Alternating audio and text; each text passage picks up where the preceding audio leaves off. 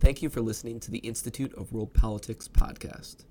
To learn more about our graduate programs in national security, international affairs, and intelligence, or to support our work in educating future leaders, please visit www.iwp.edu. Thank you for watching this virtual lecture event. For those of you who are new, IWP is a graduate school of national security and international affairs. We have five master's degree programs, 18 certificates of study, and a new doctoral program.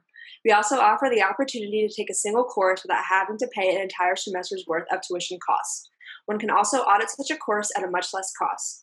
If you're interested in learning more about us, please visit iwp.edu. This afternoon, we'll be hearing from Dr. Marek Chodakiewicz. Dr. Chodakiewicz holds the Kosciuszko Chair in Polish Studies at the Institute of World Politics and leads IWP's Center for Intermarium Studies. At IWP, he also serves as a professor of history and teaches courses on geography and strategy, contemporary politics and diplomacy, Russian politics and foreign policy, and mass murder prevention in failed and failing states. He is the author of Intermarium, The Land Between the Black and Baltic Seas, and numerous other books and articles.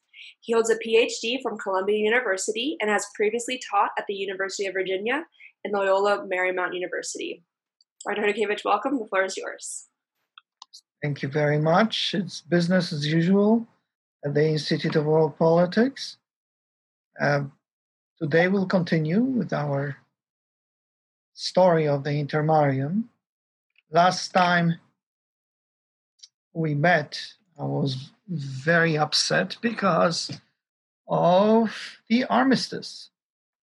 Essentially, the Allied agreed for Germany to walk away scot free. Within three months or so of the armistice, a legend spread, a myth spread in Germany and then elsewhere that essentially Germany was victorious in World War One. Its troops were next to Moscow and close to Paris. So, what was the reason for their failure ultimately? Well, the myth that emerged was one of the stab in the back. You see, the Germans won, but someone stabbed them in the back from within. And the answer was it was the Jews and Freemasons. Had the American and other Allied troops marched in a victory parade in Berlin in 1918. No German would have, would have deluded himself that was Jews and Freemasons who stabbed them in the back and ended the war. Germany lost the war because it collapsed. Unfortunately, liberals such as David Lloyd George let them off the hook. And Germany was this close from essentially dominating the world and winning. Yet it lost. It, most, it mostly lost because of the United States, but not because before Germany uh, contributed mightily to Russia's implosion and great tragedy of the revolution and civil war. Today, I would like to backtrack a little bit and talk about the German and Austro Hungarian occupation of the Intermarium uh, between 1915 and 1919. We're now focusing more on our story. We're done discussing general and abstract issues such as um, uh, national self determination. So we're moving on to uh, a more detailed presentation. This one will be about the German and Austro-Hungarian occupation of the Intermarium, 1915, 1919. Um, First, as usual, I have a few quotes. My initial quote is from a poet, Czesław Miłosz, a native of the Grand Duchy of Lithuania. He wrote during World War I, the Germans who took possession of the area tried various formulas of administration, playing one nationality against another. It's about World War One. My second quote is from General Erich Ludendorff, one of the leading German officers, a warlord. This is his secret directive, Geheimverordnung, about the plans for the future in the Ober Ost, that would be the northeastern part of the Intermarium.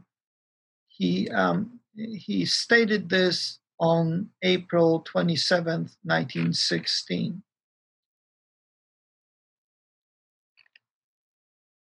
Uh, the Poles, who are notorious for their obstinate resistance to the German colonization, must be discriminated against, and at least a part of them would possibly be removed later. The other native inhabitants, Lithuanians and Belarusians in particular, must be favored in order to gain their sympathy for the Germans.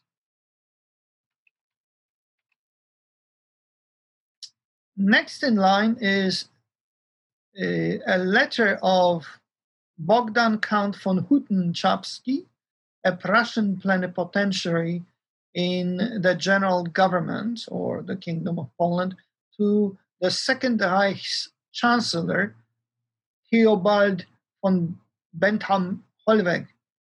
The letter is dated January 12, 1917.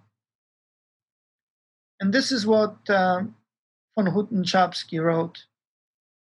The great difficulty is that in Lithuania, a completely different policy is followed, and the Poles are discriminated against in the strongest way in favor of Lithuanians, Belarusians, and Jews. As the restoration of the Polish Lithuanian Union is the principal demand of the overwhelming majority of the population of both countries, the uh, mistreatment of the Lithuanian Poles is badly influencing the Warsaw General Government.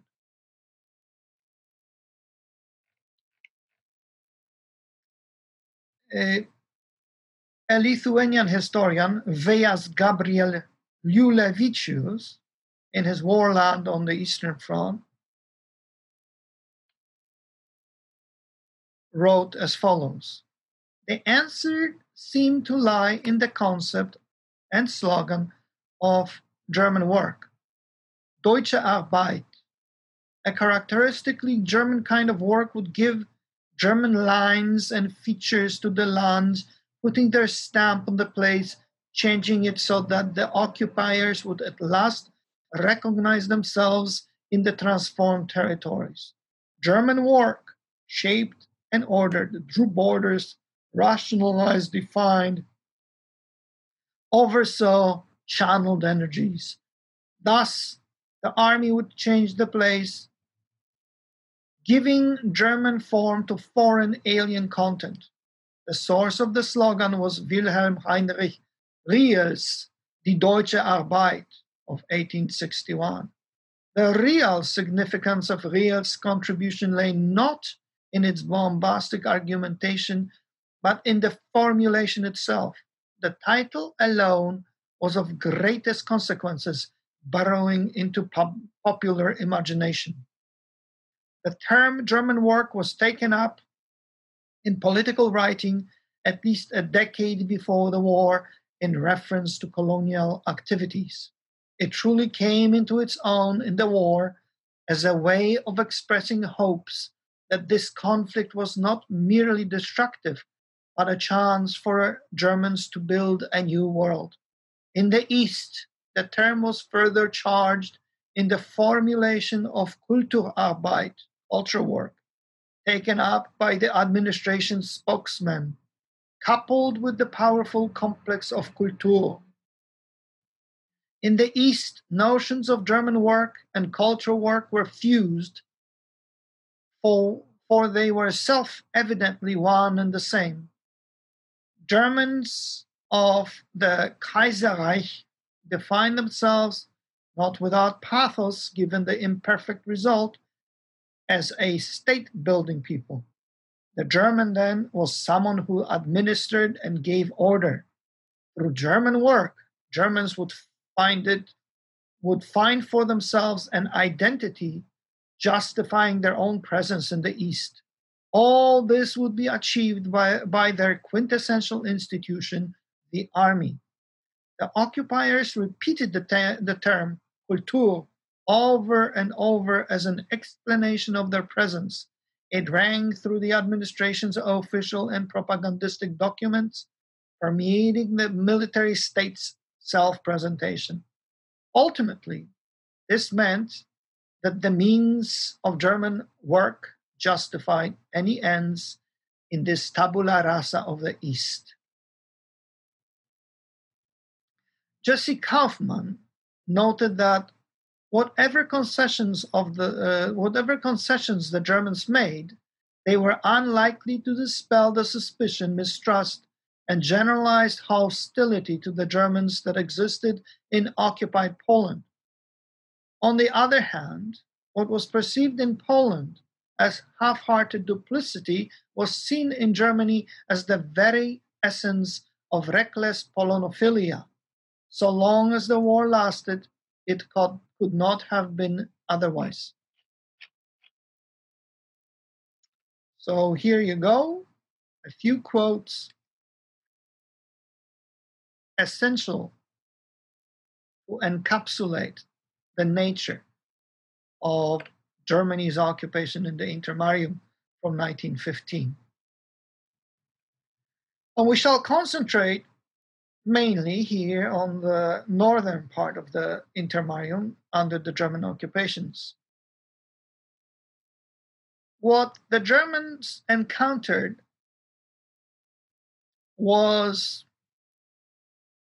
a situation which they referred to with derision as Polish economy or Polnische Wirtschaft, namely lack of proper economic organization. They were the carriers of the torch of culture to the East, called themselves Kulturträger. This was the most important role justifying all moves by the Second Reich, and in particular its Prussian style army.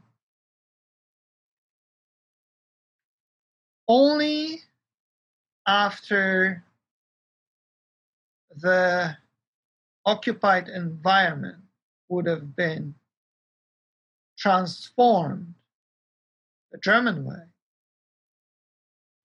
All the geopolitical schemes of Berlin could have been fulfilled.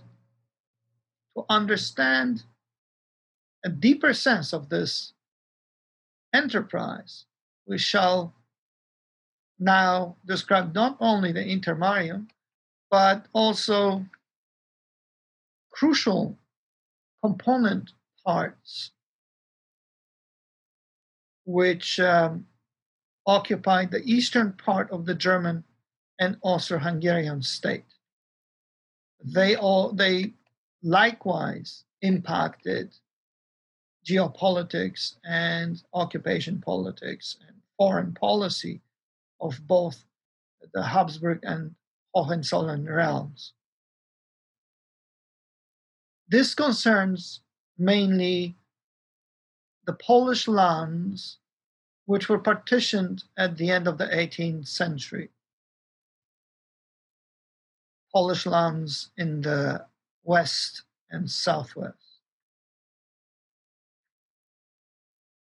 We also shall sketch here general a general outline of the victorious progress of Central states from the Baltic through the Balkans up to the Alps, so that we could understand a broader context where the Kingdom of Poland and the uh, seized lands, ziemie zabrane, or the so-called Ober Ost, fit under the German uh, power. What the Poles treated as a unitary phenomenon, Rzeczpospolita, their Commonwealth, the Russians, Germans, and Austrians considered uh, as territories that could be divided at anyone's whim and in accordance with one's interest. Therefore, we must differentiate each belonging under a uh, foreign set scepter of separate partitioning areas which had been under foreign rule from the end of the 18th century.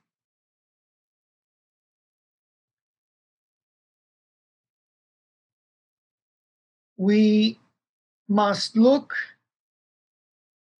at those lands which shifted as a result of various conflicts, including Napoleonic wars, from one partitioning power to the next.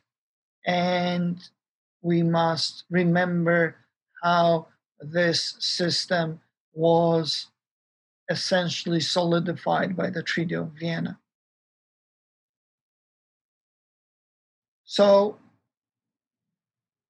in accordance with such conditions, during World War I, we understand by the German occupation all Polish terrains claimed from the Romanovs by the Hohenzollern and Habsburgs. Both encountered a very difficult heritage of the Russian occupation that had lasted over 100 years. The, the heritage was exacerbated by the repressions following the November Rising of 1830 and the January Rising of 1863. The conditions, however, were somewhat soothed by limited concessions and conditional liberalization in the wake of the revolution of 1905. But even those concessions and liberalization were toned down gradually by the Tsarist authorities afterwards.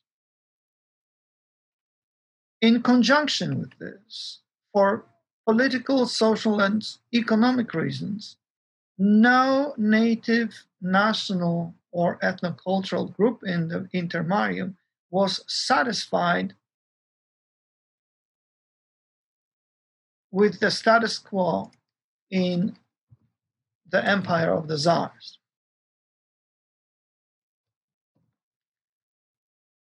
Symbolic declarations of St. Petersburg in 1914 say toward the nod towards the Poles failed to inspire anybody too much.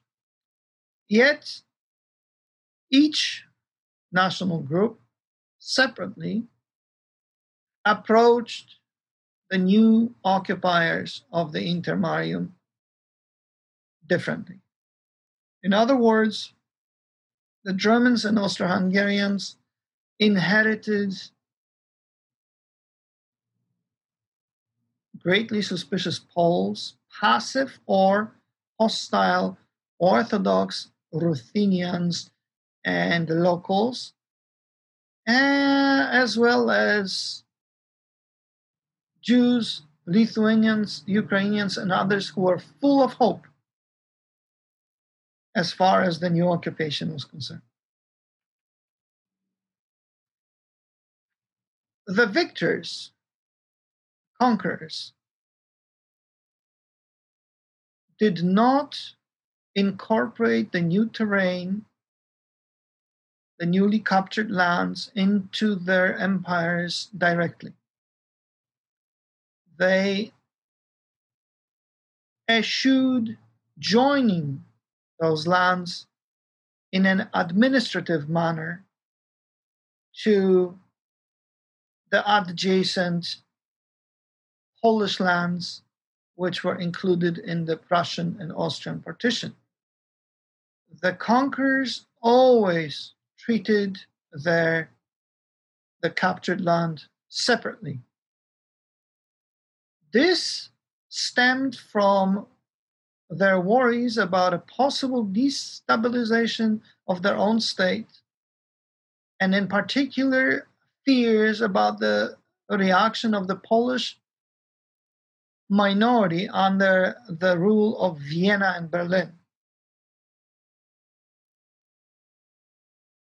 The occupation politics of Central Powers on Polish lands captured from Russia always referred foremostly to internal affairs of the victors and the fear of an uncontrolled explosion of Polish assertiveness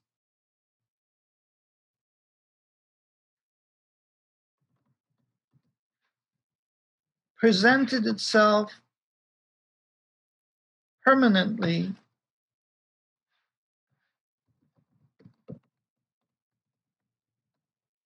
before the eyes of the leaders of the Habsburg and Hohenzollern monarchies. To a large extent, the military occupation politics applied towards the Kingdom of Poland and the captured lands in the east was a continuation of the partitioning policy before from before 1914. So let us stop for a little while to consider both the Prussian and Austrian partition. The Prussian partition consisted of Wielkopolska, Great Poland, Pomorze, Pomerania, Mazury, East Prussia, and Śląsk, Silesia. They were, they continued to be administered within the Prussian kingdom, which was the dominant part of the Second Reich. These Polish lands, incorporated in the imperial system, were economically prosperous and rather wealthy. Under duress, they naturally supported the German war effort, not only with um, hundreds of thousands of recruits, but also with Silesian uh, coal and industry and the Wielkopolski and Pomorski uh, uh, agriculture. The latter increased in importance in proportion to the success of the Allied blockade of the Central Powers. The Prussian partition, even during the war, continued to be subject to the official policy of, of Germanization.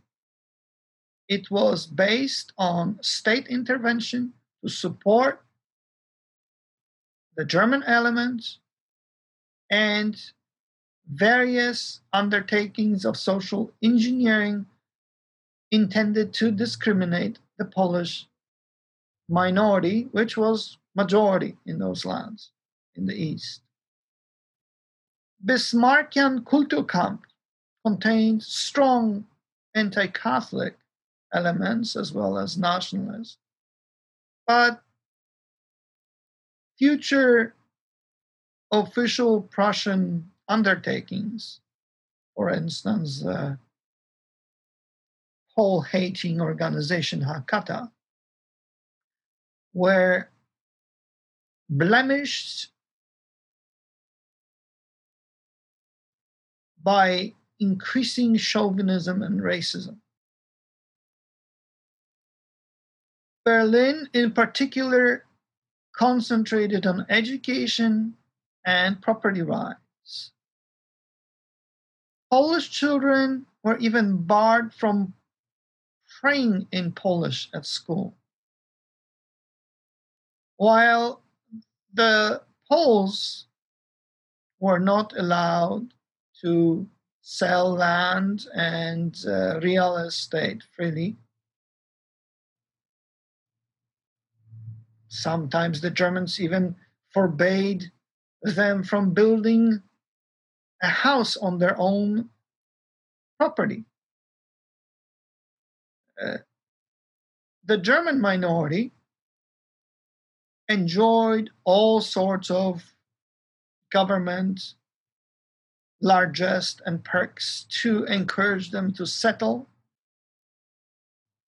And as I said, mostly through uh, state subsidies to settle in the east, in the Prussian partition of Poland.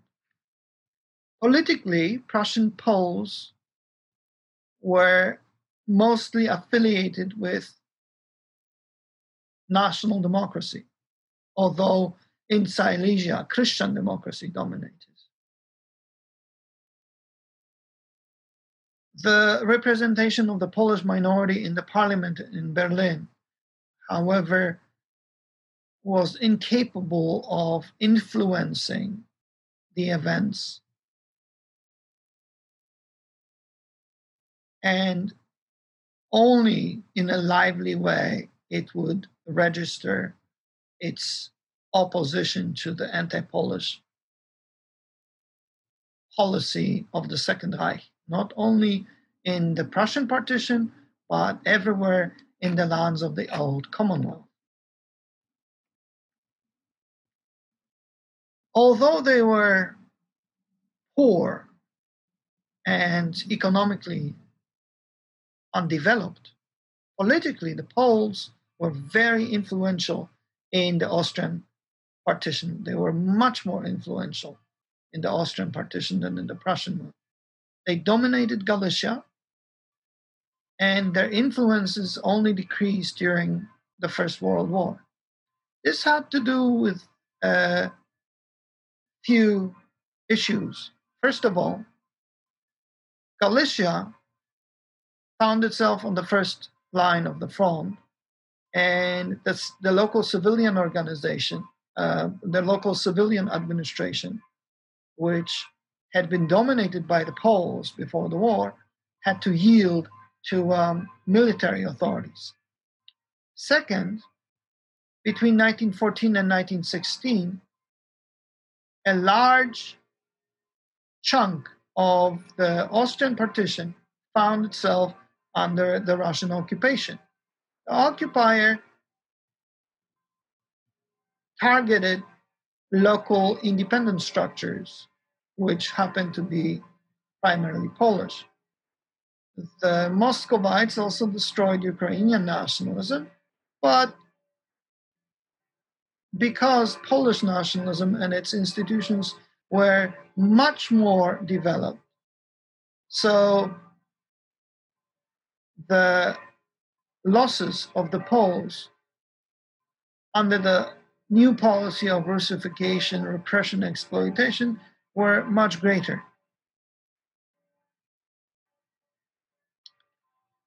Third,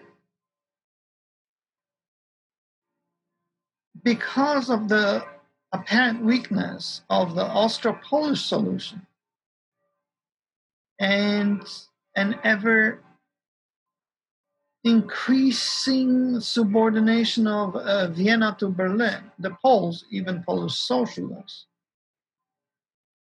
increasingly tended to shift to the opposition vis a vis the Austrian government favoring national solidarity over narrow class interests. Polish influences in the Habsburg monarchy gradually decreased. The best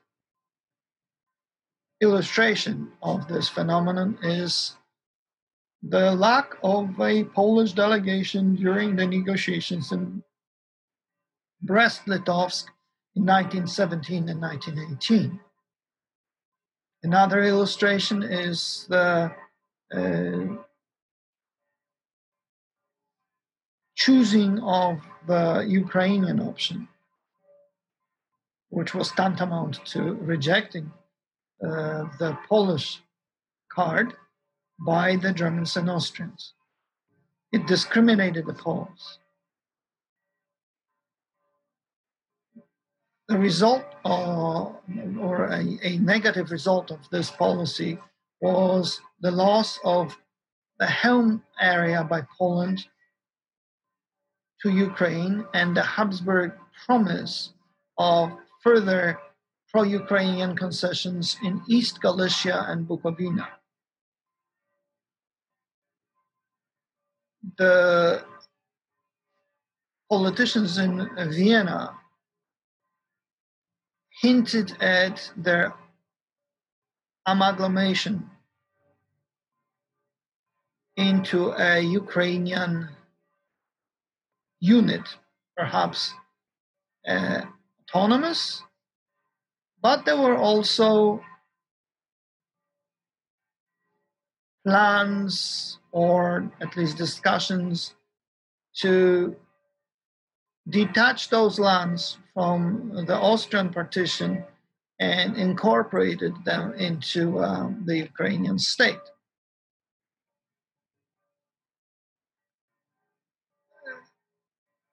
At first, however, it was Habsburg Poles, but not the Hohenzollern Poles, who looked with hope towards towards a, a victory of um, Central Powers. They expected that with Vienna's support, the Commonwealth would be restored either as a, an independent state or as an equal part of uh, uh, the Habsburg monarchy. In this scheme, the Habsburg state would consist of three parts Austrian, Hungarian, and Polish, Slavic. Thus, the support for the Habsburgs, not only with military recruits directly, as a result of which nearly 1 million Poles served in the uh, uh, imperial royal armies, but also organizational effort which expressed itself in creating the Polish legions subordinated to the Austro Hungarian forces. And the legions were supposed to be a harbinger of the Polish army to come. Pro Austrian, this, this pro Austrian policy gradually started to collapse. And it didn't help that a great part of, of Polish activists switched to um, German sponsorship. After July 1917, most activists, led by Joseph Piłsudski, abandoned military cooperation with the Second Reich, and as I've mentioned, they they ignored Austro-Hungary already earlier. Berlin's policy, as well as the policy of uh, Vienna, which was subordinated to Berlin, with increasing disinclination approached any pro Polish solutions. In particular, the most hostile towards the idea of the restoration of a Polish state was the Prussian military. And as we know, it was precisely the military that dominated on the lands of the old Commonwealth captured from the Russian Empire. They realized their own plans there, although their maximalism was tempered by the limitations imposed by the court of the Kaiser, the Berlin government, in particular the Chancellor's office, and the Auswärtiges Amt, uh, the foreign ministry, as well as the parliament. However, the successes on the Eastern Front caused that the German appetite began growing with eating, and that advantaged the army.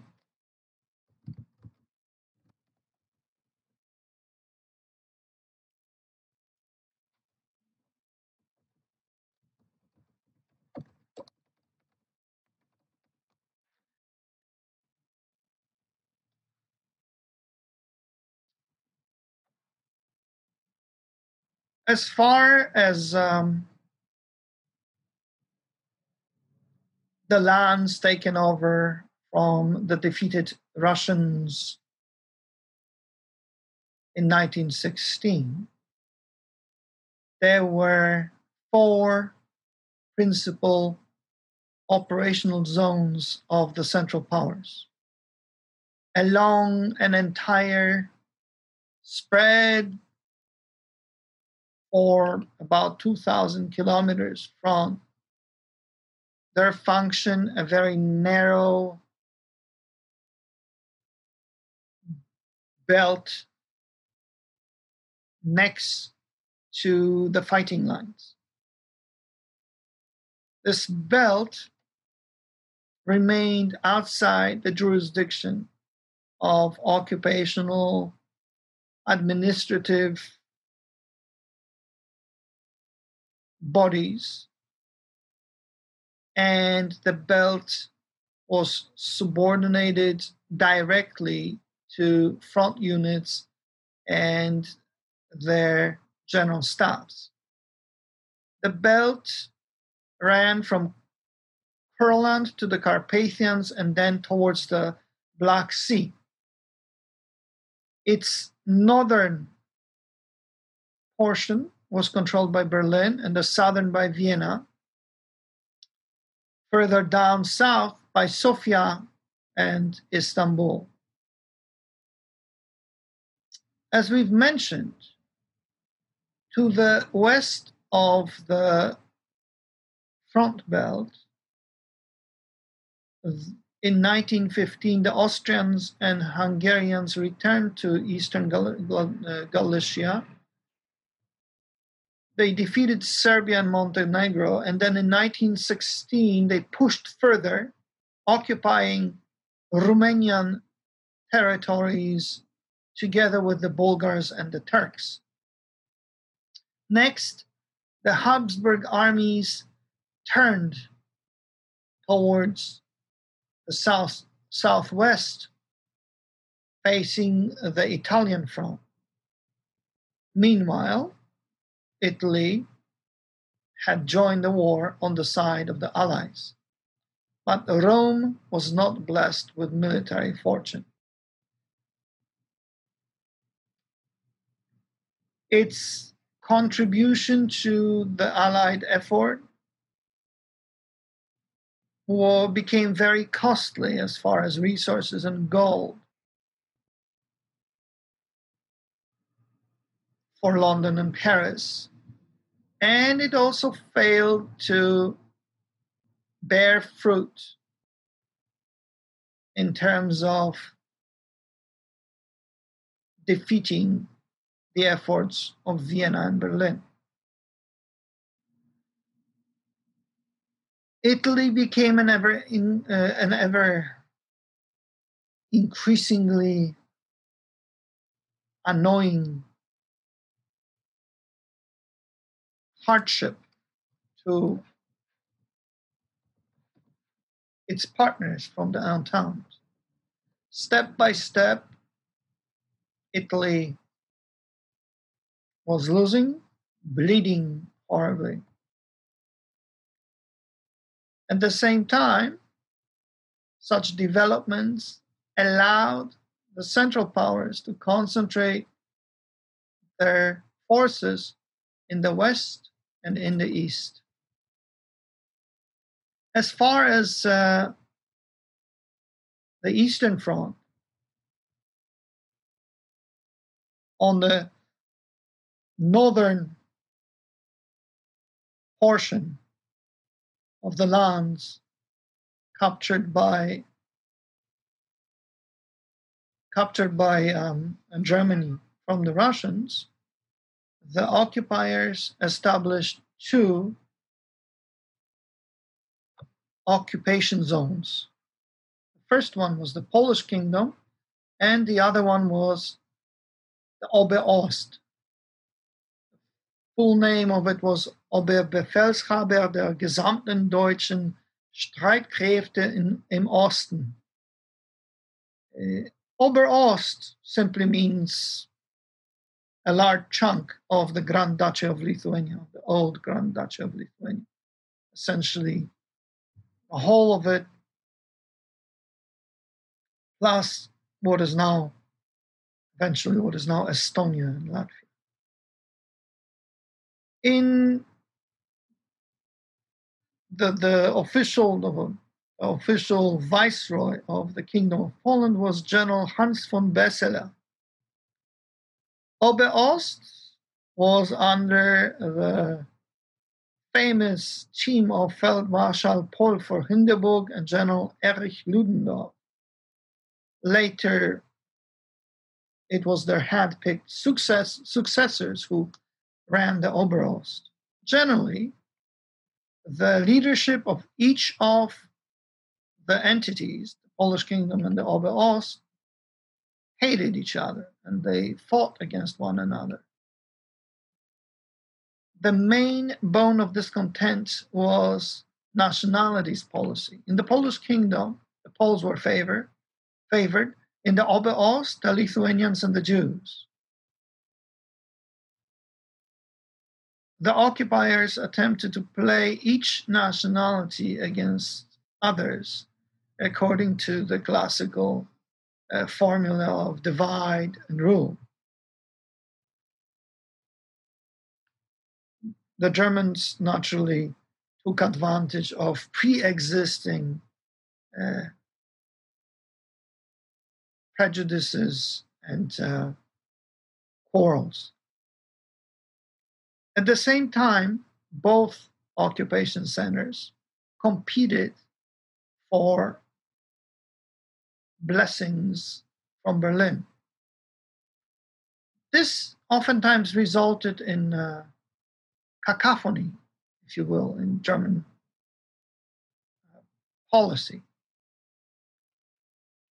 Therefore, one of the most prominent German officials in the Ober Ost, an old Russian Pole hater and anti Semite, Captain Wilhelm Freiherr von Gayl openly stated that between his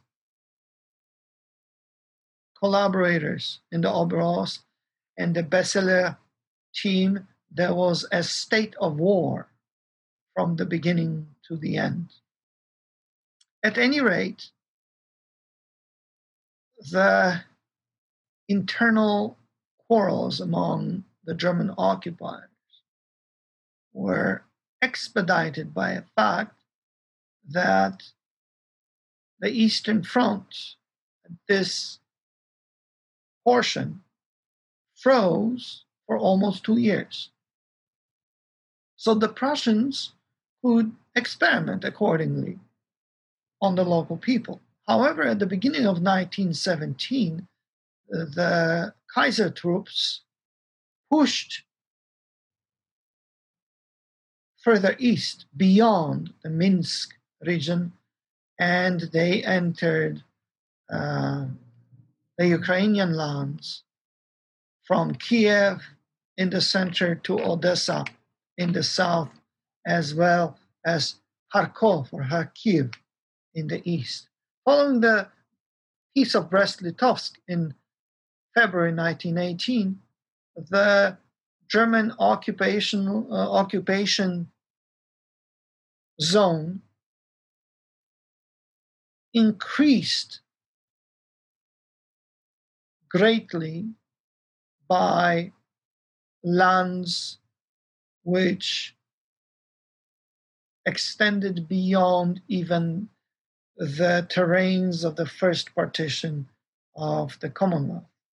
Meanwhile, the Austro Hungarian war effort was increasingly crippled. The Germans were forced to take increasingly on themselves the weight of fight and occupation. As a result, when the imperial and royal politicians complained about Prussian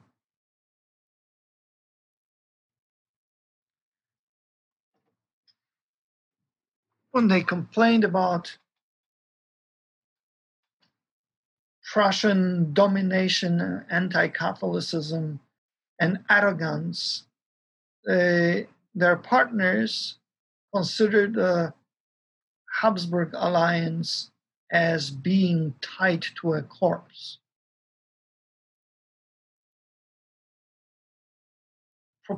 Proportionally to the German military success, their geopolitical appetites grew as well. Initially, Berlin ignored Polish issue, issues, or at least allowed Vienna to spin its plans of Austro of the Austro-Polish solution or solutions. At the same time, for a longer spell, Germany's top elites believed that it was not worth it to antagonize St. Petersburg by supporting independentist plans of the Poles. An immediate aim of Germany was to sign a separate peace treaty with Russia, so the so called Polish question was almost totally marginalized by the Germans. Their main concern was to draft Polish recruits and exploit Poles economically. However, in conjunctions with the German victories in the East, the powers that be in the Second Reich began to reconsider their plans in the intermarium. As mentioned, some influential uh, German circles continued to stress their dogmatic pro Russian stance, although others considered a variety of other options from moderately hegemonic, which were contained in various variants of the concept of Mitteleuropa, all the way to ultra imperialist and hyper annexationist, which reached all the way to St. Petersburg, Crimea, the Caucasus, and even further. Already in 1915, in the captured Western ter- territories belonging to the Russian Empire. A uh, peculiar condominium of the Central Power came into existence. The Austro Hungarian forces took the Lublin area. Vienna did not incorporate those lands to its Galician partition, but it administered them separately. As far as Germany, as mentioned, it organized a separate administrative unit from parts of the so called Vistula country of the Russian partition, so central Poland.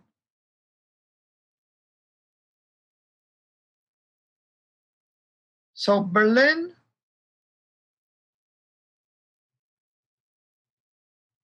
uh, Berlin created a unit consisting of Kielecczyzna, Mazowsze, and a part of Podlasia.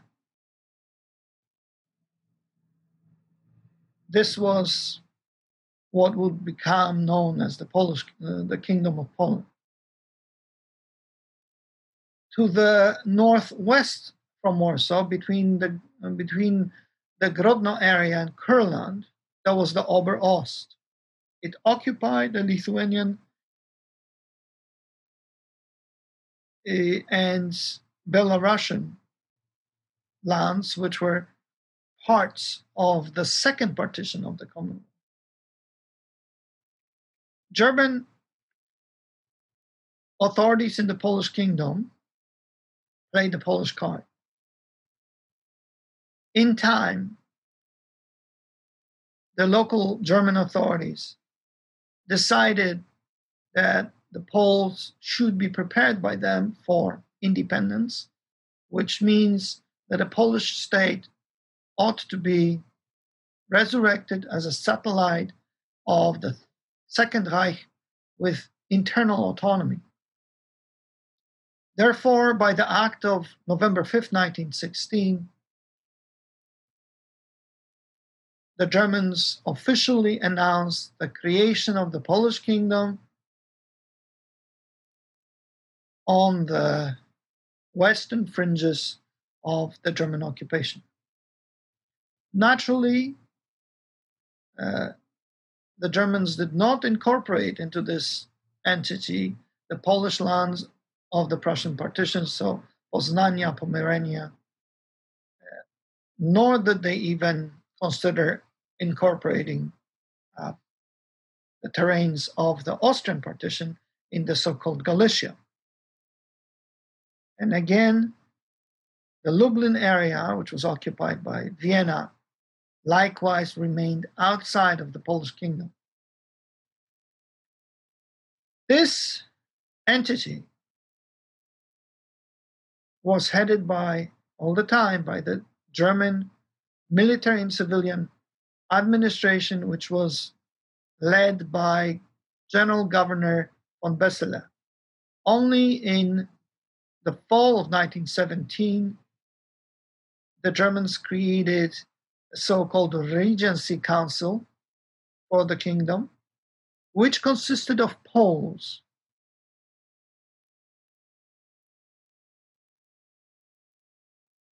The Regency Council supervised a government cabinet which was appointed and not elected. No monarch was either elected or even appointed or considered by name. Uh, some hinted that a German prince should be put on the throne. This caused great discomfort to Austria Hungary, which already had a Habsburg candidate for Poland. However, the perspectives for the Austro Polish solution continued to fade away. The Berlin concept of a puppet Polish state realized itself in practice, but very slowly. Because the Prussians were disappointed by the lack of Polish volunteers for cannon fodder for the Kaiser, they greatly hesitated to allow the development of the structures of the Polish state. This, in turn, caused a chronic political crisis in the Polish kingdom. Generally, for a long time,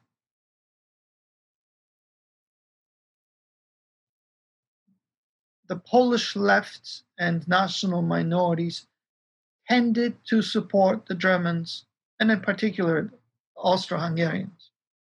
This started changing only very gradually. But the change, reorientation, accelerated after the outbreak of the February Revolution in Russia in 1917. Now, even the Polish right, except to an extent the uh, uh, na- the nationalists, the national democrats in the so-called Vistula country. Even the Polish right started looking at Germany as a defender against the revolution. Simultaneously, a disappointed left re-evaluated its approach to Berlin and Vienna as Viktor Sukiennicki, the great Viktor Sukiennicki, put it very aptly, having gained substantial support from the right wing, the occupying authorities became less politically dependent upon the left wing activists who definitely went into opposition at the beginning of July 1917. Occupying authorities could not, on, could not only suppress this opposition uh, by radical administrative measure, but could also neglect it politically and continue their labors in building a Polish kingdom on a quite different social political basis. The, the opposition supplied Uh, the, the opposition uh, concerned all leftist options, including the Vistulian internationalist left and the Polish independentist socialists, populists, and uh, various uh, progressive liberals the cosmopolitan option supported the revolution and it hoped that it would uh, spread to the Polish kingdom and the whole of Europe. The National Socialist option and its derivatives felt increasingly frustrated with the lack of success of their policy of collaboration with the Central Powers they achieved virtually nothing despite greatly aiding Vienna and Berlin. The fiasco of this policy was contrasted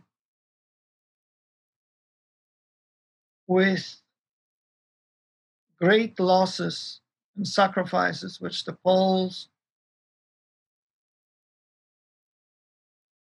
suffered fighting hand in hand with other soldiers of two emperors, in particular in reference to the Polish legions, which were usually associated with uh, Joseph Piłsudski.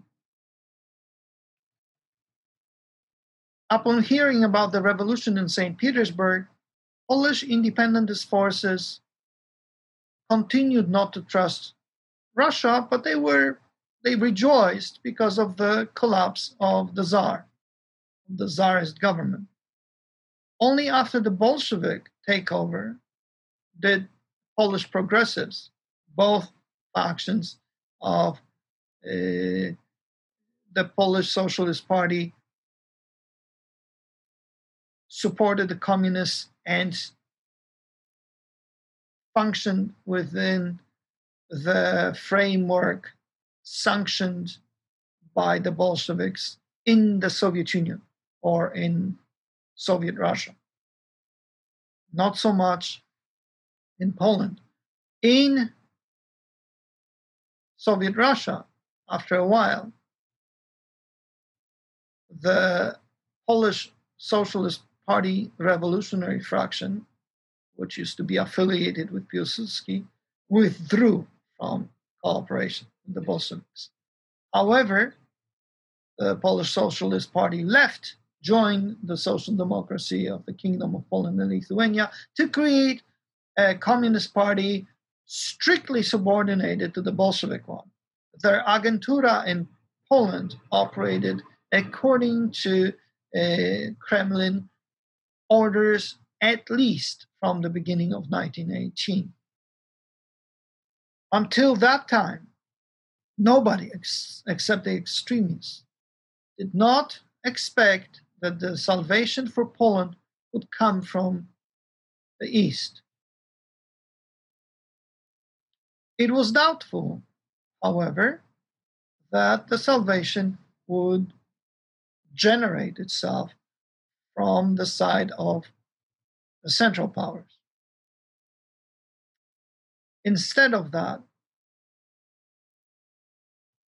in Berlin's Polish policy, we witnessed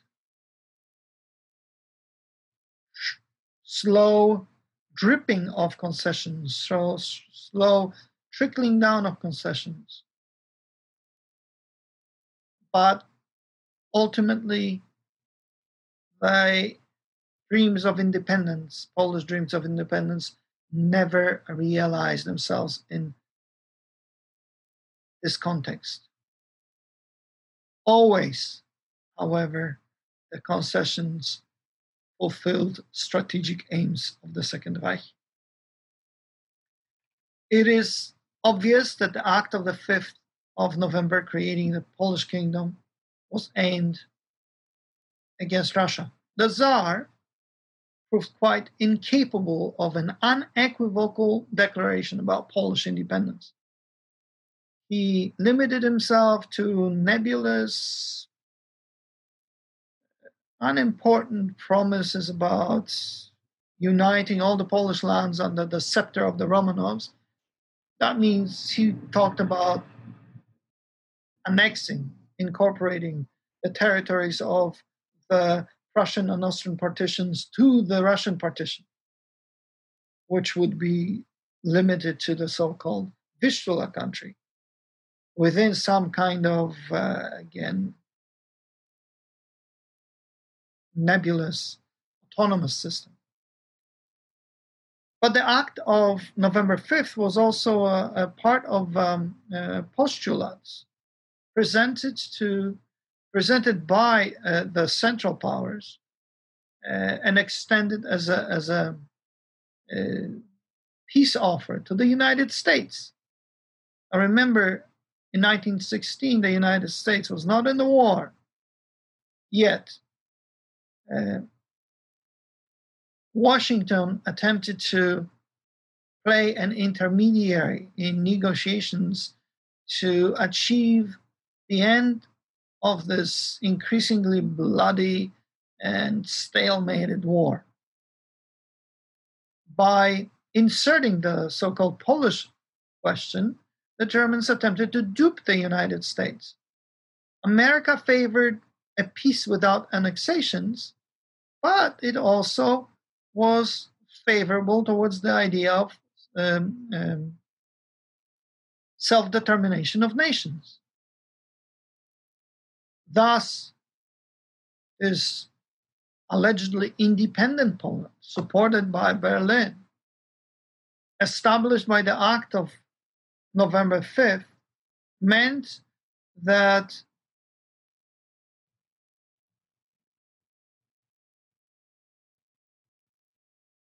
the, the terrain of the Russian Empire would be incorporated into the German zone de facto under the guise of creating an independent Polish state. In reality, this was going to be a satellite mainly of the Second Reich because the Austro Hungarians counted less and less in the grand scheme of things.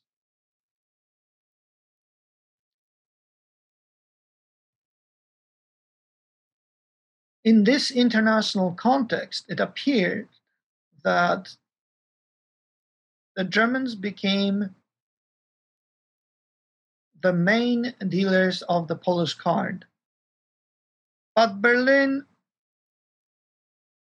was incapable of deciding un, on an unequivocal policy that would be logical and consequently create facts on the ground solving the Polish question. The court, the government, the parliament, and military kept juggling a variety of options. But at the same time,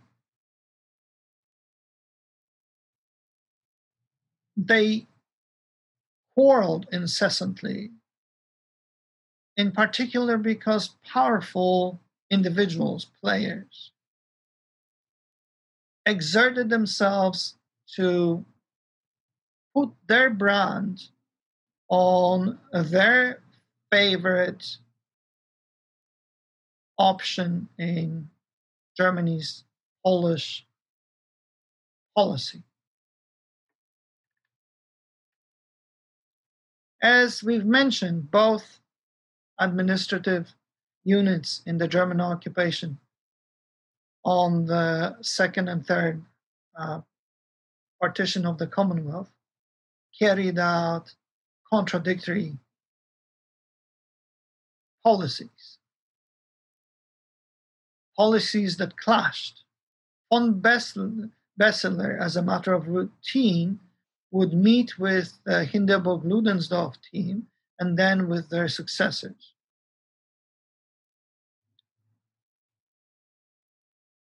As mentioned, the German authorities in the Polish kingdom supported the Poles. In particular, on the educational and cultural field, the German policy was pro Polish. Therefore, the Germans removed many Russian decrees which paralyzed independent undertakings of the Polish civil society. For example, officially the Polish language was finally allowed, and Polish children could finally study in their mother tongue at school. A Polish university was opened in Warsaw, but as a as a, a concession or in turn for all those concessions the Germans ruthlessly exploited the population of the kingdom economically. And without much success, the occupation authorities endeavored to conduct a recruitment drive to the so called Polish armed forces, polnische Wehrmacht. Those forces were supposed to fight on the side of Central Powers. Meanwhile, their colleagues from the Ober Ost also carried out a policy of maximum economic mobilization and mobilization of forced labor. And at the same time, from the very beginning, the Ober Ost carried out an ever increasing policy of Germanization. This reflected successes on the front as well as long term geopolitical plans of German military leaders. The German language was not only the official language of Ober Ost, but from June 1st, 1918, it also functioned as the basic language of all grade schools, elementary schools, beginning with uh, first grade. And that arrangement concerned all enslaved ethnic groups. However, as far as um, um, uh, nationalities policy, the Ober Ost marched in a different direction than the go- uh, government general.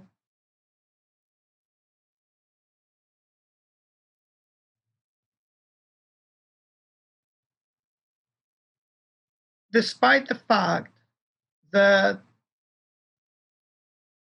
the population tally of 1916 conducted by Berlin showed that the Tsarist census of 1897 greatly decreased the number of Poles in the captured territories, von Hindenburg and Ludendorff rejected a possibility of any agreement with the Polish element.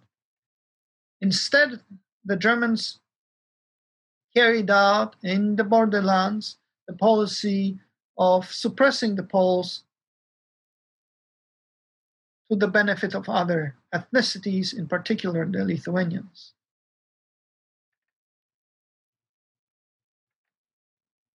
Two quite different policies were applied in Warsaw and in Vilna. While in Warsaw, a definite effort had been made to gain the sympathy of the Poles for Germany, the policy of the Ober Ost authorities was becoming more and more anti Polish.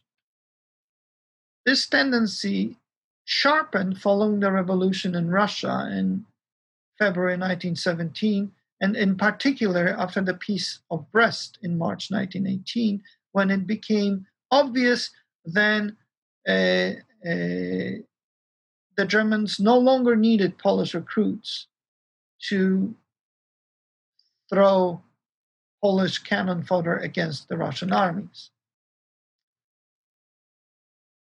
This anti Polish policy led to the construction of the foundations of a Lithuanian nation state. Perhaps as an afterthought, both the Jews and the Belarusians were favored at the expense of the Poles. While the Poles were discriminated, the Belarusians were rather ignored and the Jews were treated as an anti-Polish uh, trading card in relations with the Lithuanians. Sometimes they were even encouraged to co- to uh, uh, sometimes the Germans even encouraged to co-opt Jews to Lithuanian institutions which were sanctioned by the occupier. As far as uh, Belarusian statehood or Jewish autonomy, however, Berlin ignored the postulates of the first and the demands of the others strat- uh, the Germans would fit tactically to their own needs. This was, after all, a general rule which um, applied to the German to the Jewish community from all sides, everywhere in the Intermarium. The occupiers limited themselves to gestures, promises, and narrow concessions for everyone, and to certain privileges to um, dynamic individuals. Jews were seen sometimes through the prism of anti Semitism, but uh, much more frequently through the lens of cultural compatibility, in particular because of the Yiddish uh, and because of anti of, of, of their anti-Russian attitude, or more um, uh, precisely, anti-Tsarist attitude. Initially, the local Jews who co- cooperated with the Berlin government rather close. And not the local Jews, but uh, the German Jews who, who um, initially cooperated with the uh, Berlin government rather close, close, supported the radicalization of their intermarium co religionists as a part of the German general plan to revolutionize persecuted minorities of the Tsarist Empire, as uh, Walter Laqueur wrote.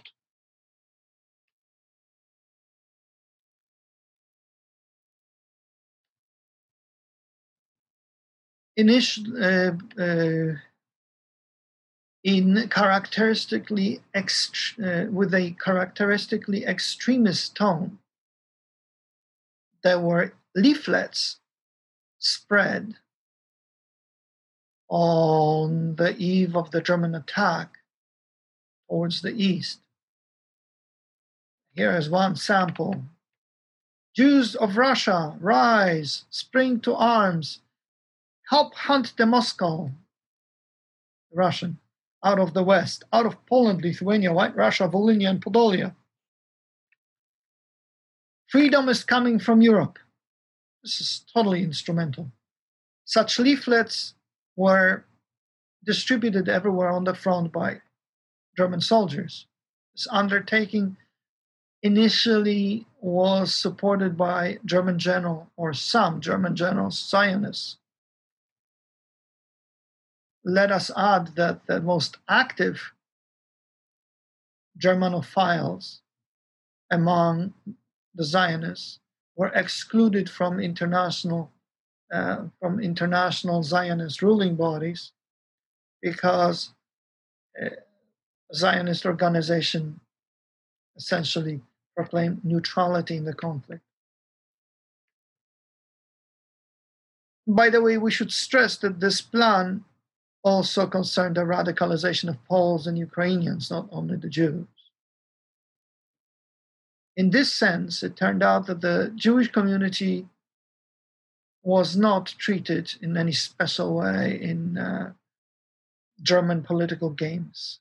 The leaders of the Jewish community understood this only gradually, and they developed restraint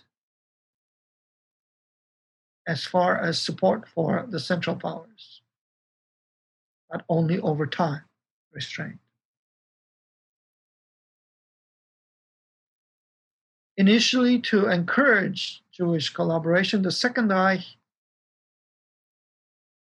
granted Jews rather limited concessions. Among other things, in the Ober-Ost, the Russian discriminatory anti Jewish laws, legislations, decrees were removed.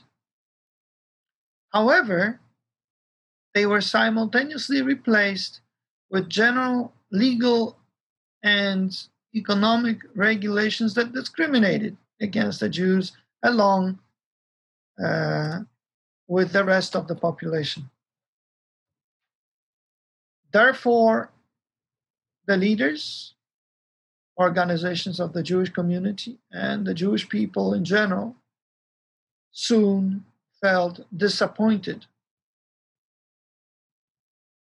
in relations to Germany.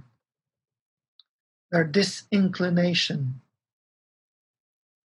would increase gradually.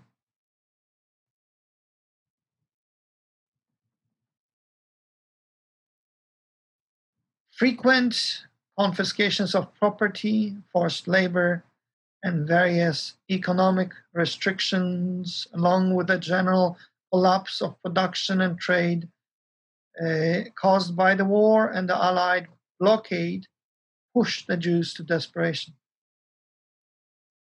And for the broad masses, Jewish masses, the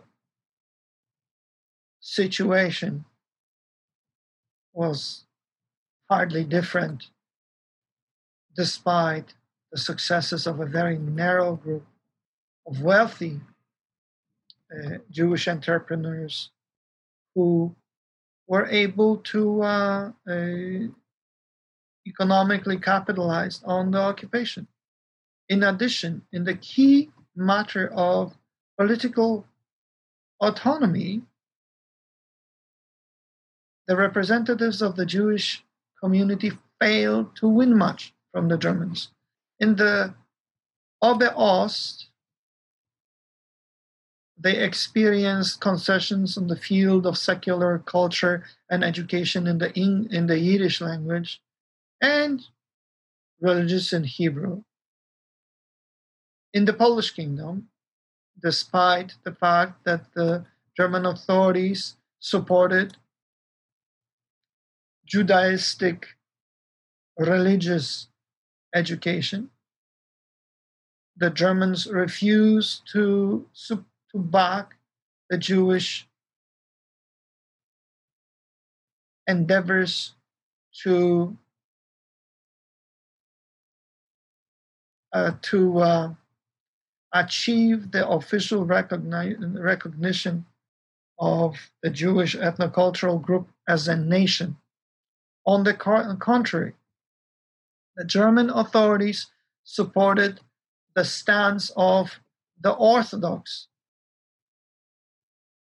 and the Orthodox Jews were in, in, uh, supported here also by the uh, assimilationist and Polish Christian voices to continue to treat Jewry as a religious group, not as a nation. Next, the German policy of the rebirth or of restoration, gradual restoration of the Polish state in the Polish kingdom caused alienation of the local minorities, especially Jews. And the Jewish people initially supported the German occupier. But now,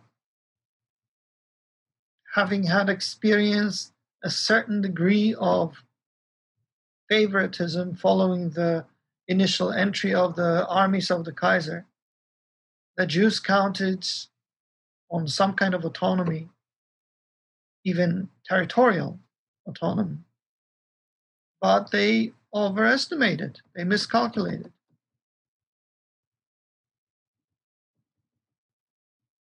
The Jews may have suffered under the Russian rule, but this didn't mean that they except for the few remaining assimilationists, were particularly happy about exchanging Russian rulers for Polish ones, an understandable fear given the intensity of Polish anti Semitism, says Jesse Kauffman.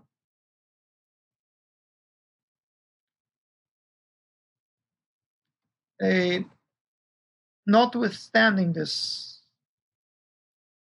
notwithstanding the fact that this appears like a classical situation of um, of an egg and a chicken, what was first? anti Jewishness or anti Polonism, we cannot deny the reality of a conflict of interest here.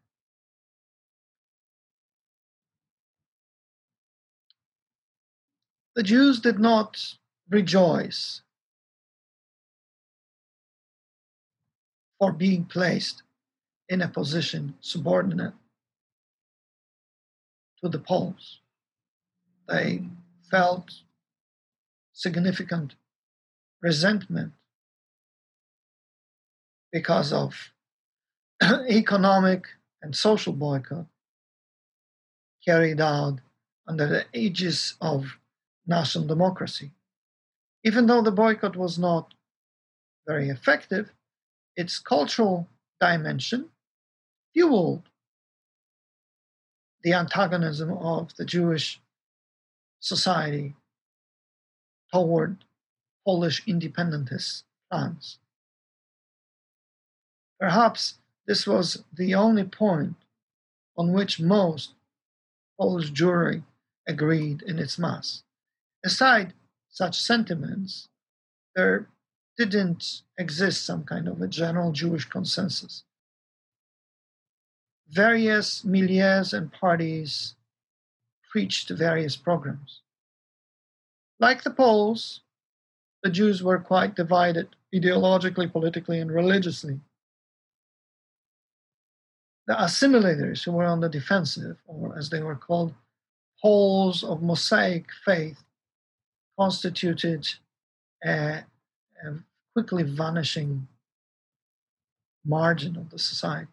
Religious Orthodox endeavored to neutralize politically, socially, and economically the challenges of modernity which were crushing their community. Therefore, they supported all power centers who would allow them to maintain their ethno religious hermeticism while simultaneously guaranteeing cultural autonomy. The Zionists dreamt about Zion, but they failed to agree to its nature. And they didn't always agree to its location. All of them, in theory, considered that the Jewish state should should um, be erected in Palestine. However, in practice, there was a complete lack of unity in the Jewish society. At one point, it was divided by the so called Uganda option. There was no only correct, politically correct Zionist strategy or no Jewish strategy. There was chaos propelled by war and radicalism. Some even considered uh, the possibility that Zion should be built in Poland. Most Zionist orientations and most of their supporters were becoming under the radicalizing pressure of the war to a, to a various degree socialist. They were becoming socialists. So most Zionist orientations stressed that the Jewish state ought to have a socialist character. Character. So the, within the Zionist orientations, there was also there was therefore a conflict of the religious Zionist right uh, with liberal Zionists all the way to leftist socialists, including revolutionary uh, uh, extremists who would soon be recognized as national Bolsheviks. Socialist options were becoming ever stronger with the economic collapse of the country. in conjunction with uh, the pauperization of the masses and increasing radicalization and secularization of the intelligentsia. The Zionists agreed at least about the primacy of the Hebrew language in their project. But ideas similar to um, leftist or leftist Zionists were entertained by the so-called folk, folkists or leftist populists, sharply socialist. They rejected the Hebrew language and believed that Yiddish is the Jewish national tongue. On the left side, the greatest competition versus socialist Zionists and Folkists was the Marxist Bund. Generally, its members adhered to social democracy and agreed to parliamentarism. However, under the impact of World War I and the revolution, within the Bund, just like among socialist Zionists, uh, Zionists and the Folkists, there were quite advanced radicalizing processes. And very many rank and file members, as well as a certain number of the leading cadres, welcomed the revolution with great enthusiasm and without any hesitation joined it. Meanwhile, the Jewish assimilation, uh, assimilationists, Orthodox, and at least some liberals, the revolution appeared as, as an unmitigated horror. And this was the same case with the Poles. But as far as the Poles are concerned, many of them uh, suffered of a tendency to see the revolution through the stereotypical cliche of the Żydokomuna, Jewish Bolshevism, Jewish communism. In addition, the Poles, however, were not satisfied with limited concessions, limited German concessions, and they demanded concrete deeds, not only uh, empty uh, declarations about the future independence of Poland. Both the German occupiers and their Polish uh, collaborations, collaborationists or the Poles who uh, uh, followed the German orientation line, calculated that the Polish state, state ought to emerge from the war as a monarchy. At first, they banked on, on, on the Austrian option.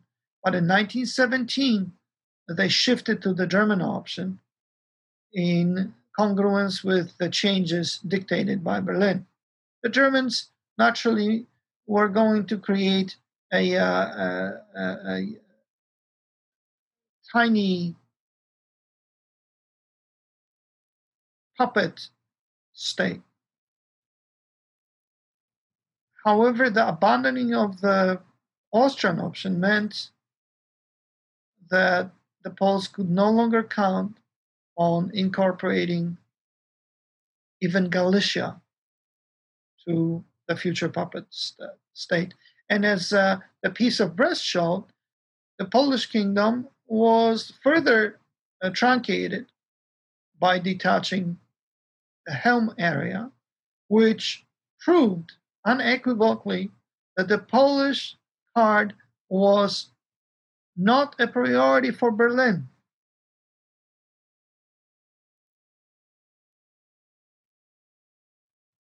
Germany simply extended the policy of, uh, of Ober Ost to favor Ukraine in exchange for its ruthless economic exploitation.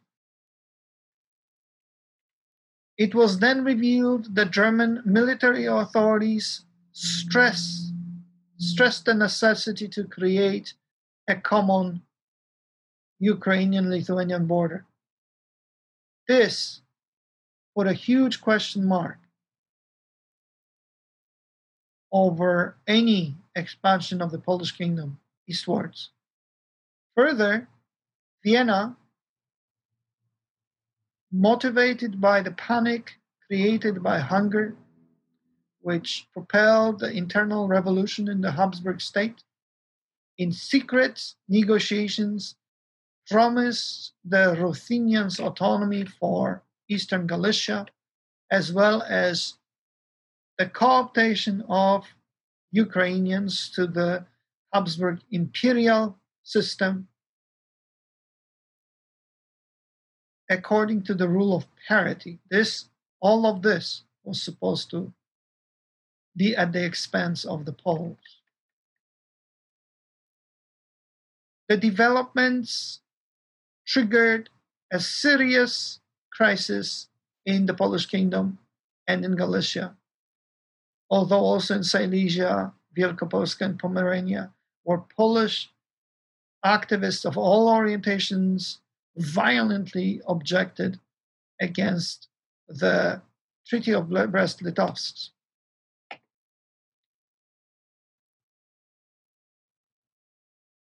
Hitherto playing the central powers card, so-called Polish activists were divided into conservatives and monarchists, as well as progressives and socialists.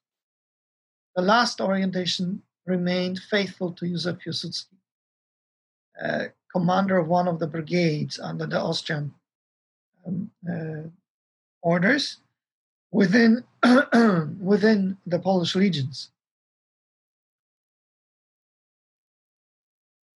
Piłsudski was, however, an unquestioned authority not only among many legionaries, but also among various emanations of the independentist left. The actions of the commander went up when he objected when he objected against Berlin because of the lack of any concessions. And in July 1917, he was interned, and the units faithful to him were dissolved and interned behind barbed wire.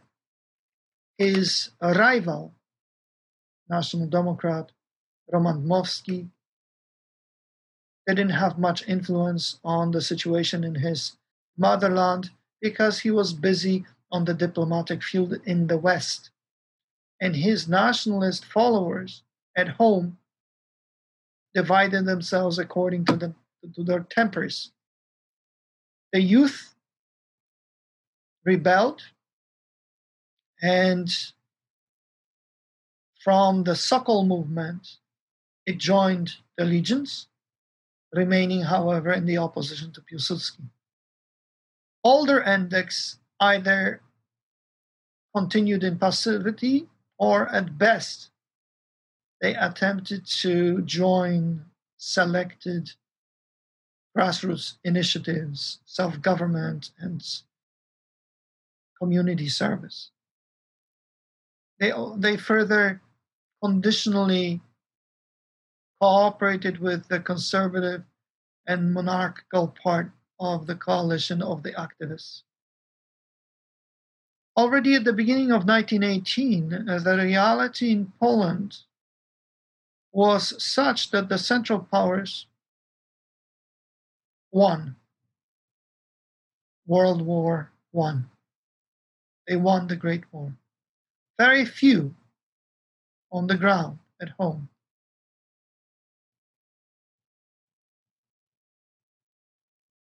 felt that this was important that the United States joined the conflict in 1917, and this was very soon to prove crucial to Germany's collapse.